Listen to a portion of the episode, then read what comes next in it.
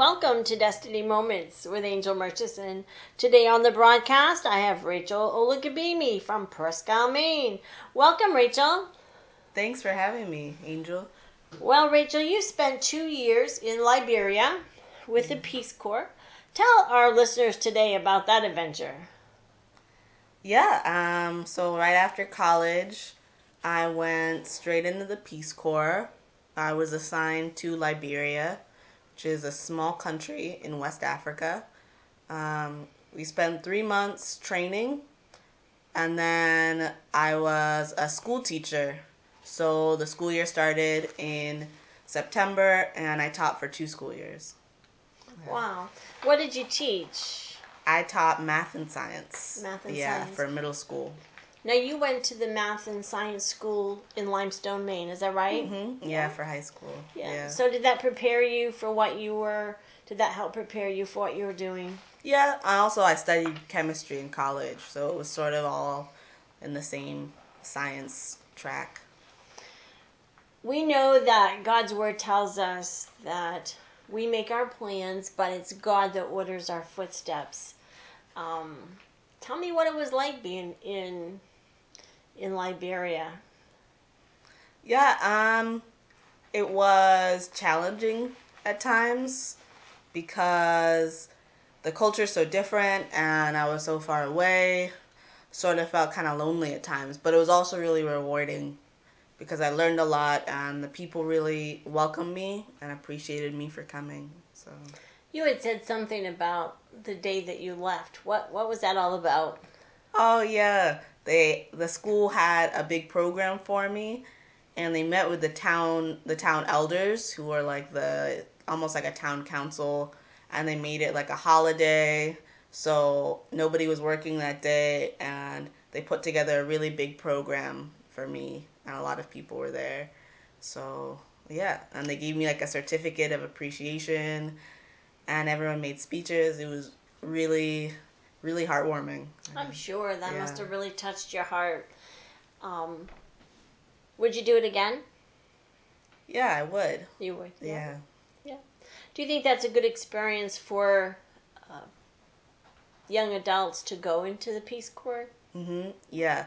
I think it's a really great organization like some volunteering work you do, you have to raise money for yourself, you have to pay your own tickets, you have to buy your own passport. For Peace Corps, they covered all of that. They get you your passport, health coverage, dental, the flights there, transportation, food, lodging, everything. And they give you a stipend at the end as well. So I thought that was really great. And like they gave us training, how to stay safe, how to cook, how to they give you lessons in teaching. So yeah, it was a really great people to work with. Wow.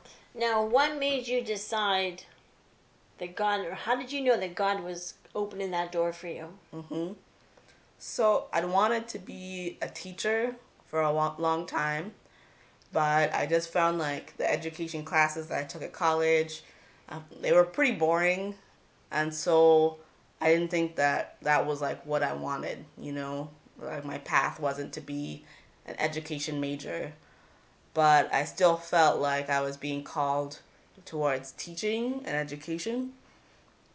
And there was a speaker at my college who had done Peace Corps, and I spoke with her after about it, and it just sounded like the perfect fit for me.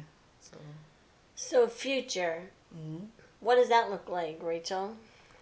um, I'm not too sure yet. I'm still sort of open about what's next. I don't have anything nailed down, but I do really enjoy service, so I could see myself working like with the government or with another charity, or I could return to teaching. Um, yeah, we'll see. So, God, we know that God is going to lead you to the right steps. Yeah. Um, he's going to open the doors. We know that through His Word that He opens doors for His people that um, no man can close, and we know that He says all things work together for good for those who love and serve the Lord, and so that um, service to Him doesn't go unnoticed, does it? Yeah, definitely. What um, what brought you back to Maine? Well, I, I grew up here. It's always sort of been home for me. And this being harvest, don't you love the beauty of the harvest? Yeah. Yeah. I was out on my bike last week, or I've been out on my kayak and just looking around. It's so nice out. It's a little bit chilly now, especially compared to Liberia, but it's still really nice to be outside. What was the weather like there, Rachel? Um, it's basically like 80 degrees around there, but it's year round, so they don't have like hot and cold seasons. It's just like dry in summer, like dry in July, August, and then more rainy at other times in the year. But yeah. Do you? How did you adapt to eating their food? I mean, so this is not like you can adapt for two weeks and you're going home. You're going to be there for two years. How did you Mhm. adapt to, to their their culture?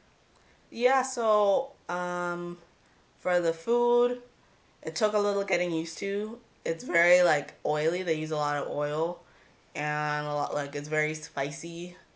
So sometimes it can have like stomach problems for a lot of volunteers. Or like their meat is like very chewy because it's often like free range. But yeah, I mean over time, if you're eating that every single day, then you just get used to it. Probably in the first couple months. But you you didn't really have much choice, right? Right, yeah.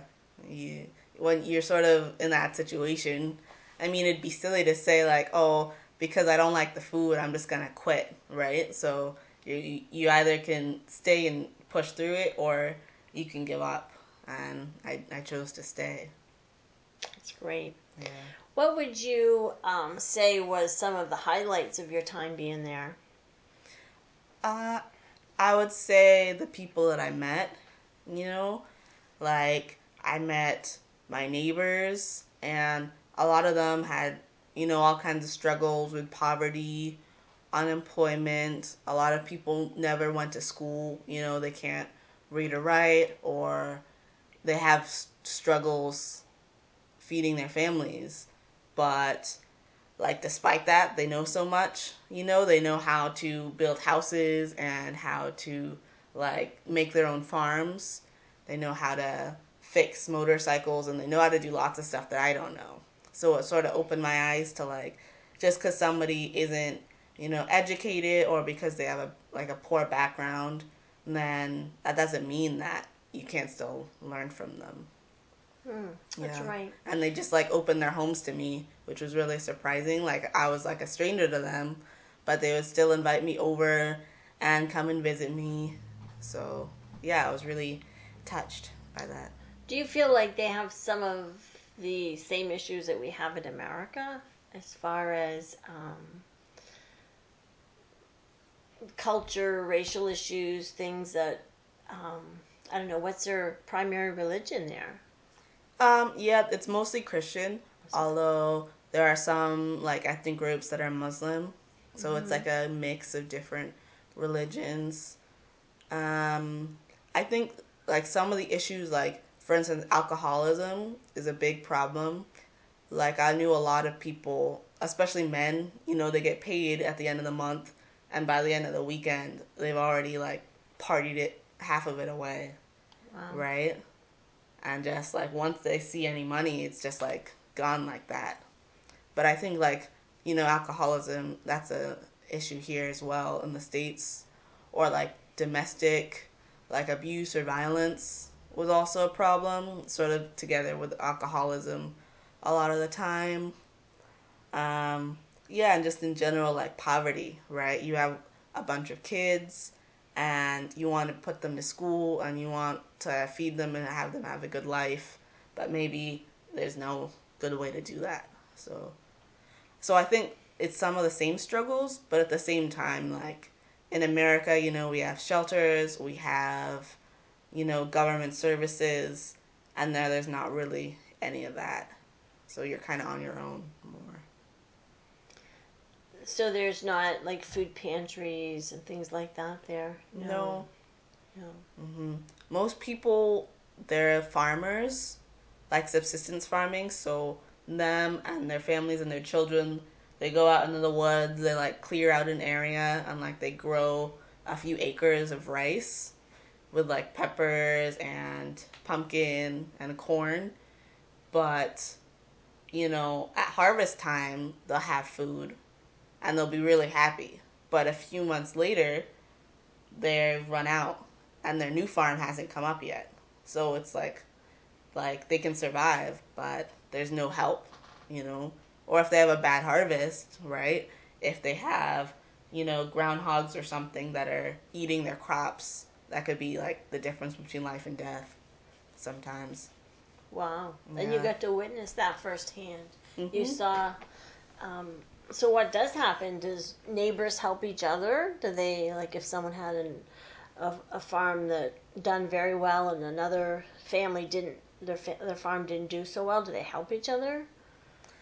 Um, yeah, but I mean, there's never a whole lot of excess usually, or like like maybe I have a good job, maybe I like I'm the head of the hospital or something.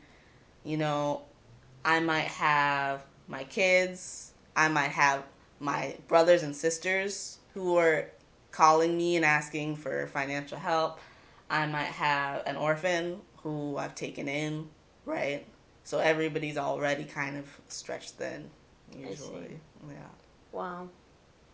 What are some of the um, what are some of the uh, friendships you developed there? Um, you said like you, the children, and they had a party for you for the in the community. But what about like other, with other Peace Corps students? Did you develop um, friendships with them, or were you in groups, or were you all alone? Yeah, we were, each of us had our own town and our own school, but like one of my friends was in a town like 10 minutes away, and so he would usually come like on the weekends, like to the market, which was in my town, or another friend half an hour away, and so often, like maybe once or twice a month, we would get together, and it was good because we could like talk about our experiences and sort of like say like, oh, this is what I'm going through, and like sympathize a lot or like give suggestions. So, What yeah. kind of transportation did they have in the, the village that you were in? Mhm. Sorry, I don't know that one. Um, so the roads there, it's all dirt roads, like the whole country, basically. And in rainy season, the roads are just like mud, right? They're just kind of swept a- away. So cars can't even pass on a lot of the roads, right? Picture like 50 miles of just like potholes and dirt roads. So mo- mainly people travel on like dirt bikes. Yeah. Wow. Is that how you got to your village? Was on a dirt bike? Um, so Peace Corps has its own. They're like um, SUVs, like uh, yeah, Toyota Land Cruiser is like the most popular one. So those ones can get through, and they like dropped us off to help us move in. But yeah, on like the day to day to get around, it's just dirt bikes. So I want to back up a few years. So you're grad you graduated college. You went to Gordon College. Is that right? Yep. And your major was chemistry. Mm-hmm. Yep. So you're a chemist, Yeah. and you felt God drawing you to the Peace Corps. Is that what you're telling me? Yeah, You definitely. felt it. You felt. How did you know for sure? How how did you know that that calling that it was a calling that God was calling you to go to Liberia, far far away from family, mm. friends. Um, it's not like you had a best friend that was going with you, right? yeah. You went all by yourself. Yeah. Um, I guess like at first, I didn't like. It seemed like what God was saying, but I didn't want it to be true. Almost, you know, like I thought there's so many other like I could find a private school or I could stay home, but God just like left it on my heart, and you know, it seemed like that it was the harder thing to do, but it was the right thing to do. And yeah, so like at the end of the day, I, I just couldn't couldn't say no when I knew that that was God's plan for me. Wow. Now he says in his word that he rewards those who diligently seek him. Do you feel that He's done that in your life? Yeah, I think so. Like, um, my whole two years that I was there, I never felt unsafe or like threatened. And I think like that was because I'd chosen to follow him.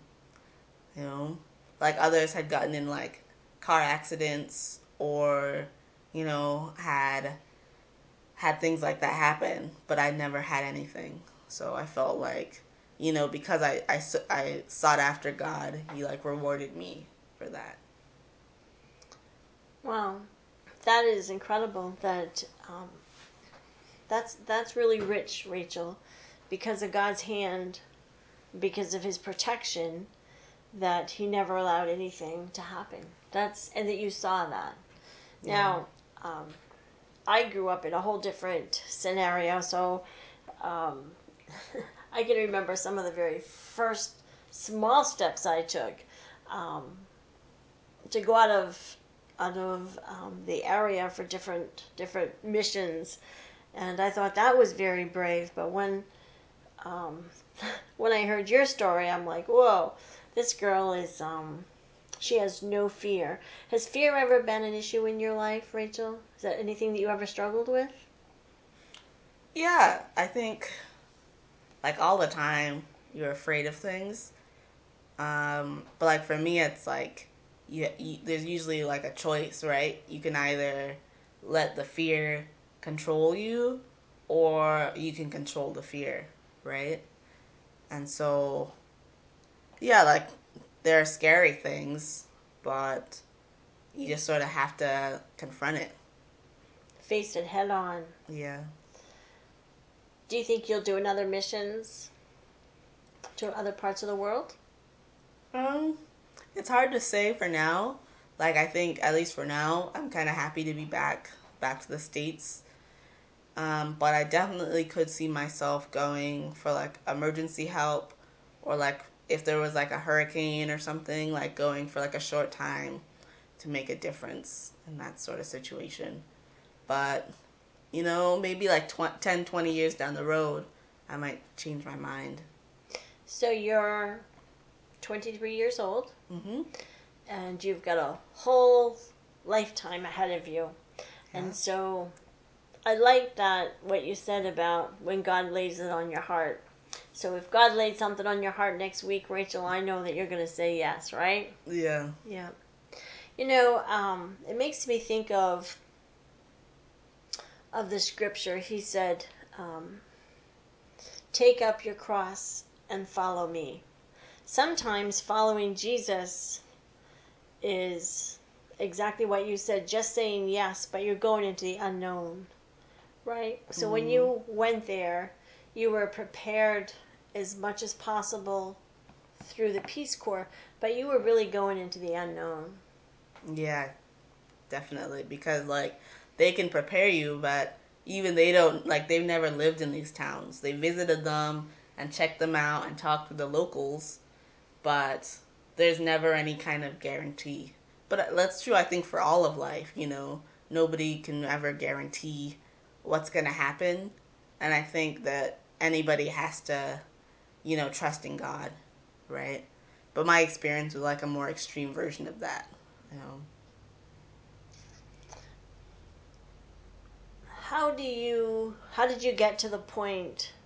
I mean, was it a, a immediate yes, Lord, I'll go, um, or was it was there like a process that you went through in your own heart when God was separating you um, to to to go to Liberia? Yeah, I would say more of like a process. Because I did think to myself, like, you know, is this the right thing? Right? Like, two years is a long time. And I don't want to, like, get there and think, like, oh, I made a terrible mistake. So there, it took me time and, like, there was a lot of doubt. But at the end of the day, I thought, you know, like, am I living this life? Like, what's my purpose? And it's to to make a difference for God's children, right? To follow God and his path for me. And so, you know, I just I did what I thought was the right choice. Amen. when I was in Florida at the uh, Global Revival meeting, I found it quite interesting that I ended up um, standing in as an ambassador for Liberia. And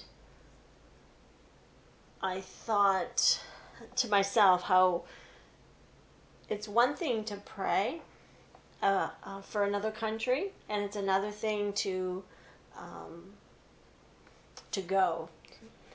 And both are important, but you put action. When God called you, you said yes. And I just believe, um, Rachel, according to His Word, He's going to reward you. Um, when you give into the lives of other people, He says, Given it shall be given, pressed down, shaken together, shall man give into your bosom. That's not always just finances. That's in all all areas, isn't it? Yeah. How have you seen God provide for you? Um, I think that he has provided me like, like in the classroom. Sometimes it takes like strength and persistence, um, to keep going. You know, because some students they're like they don't want to learn. They don't want to be there. They don't want someone else telling them what to do. So, sort of. But if you're patient with them, and if God kind of gives you that guidance and like that strength that like yeah this is where you're supposed to be you know I've I'm here with you um yeah so I, I'd say that God gave provided me with like strength and like the energy to keep at it day after day Wow. Well, praise God. Well, I'm so excited that um, you had that experience and that God had ordered your footsteps to Liberia. And we know today that God is calling people to step out. Uh, maybe it's not all the way to Liberia. Maybe it's just to um, do something nice for a neighbor or a friend, or maybe He's laid on a, on one of our listeners' hearts today to um, to do a missions trip or um, to teach Sunday school or to go uh, help another church or um, there's a work for everyone, isn't there, Rachel? Yeah. And I think like the main thing that I learned was that, you know, humans are humans, people are people everywhere. Anywhere you go, there's going to be people who are hurting or who are in need, and there's going to be people who have the ability to help, right? And so I think even here or wherever you are, you can make a difference in somebody's life.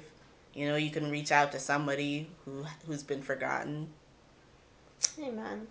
Well, I always like to end the broadcast with prayer. Would you pray for our listeners today, Rachel? Yeah, sure.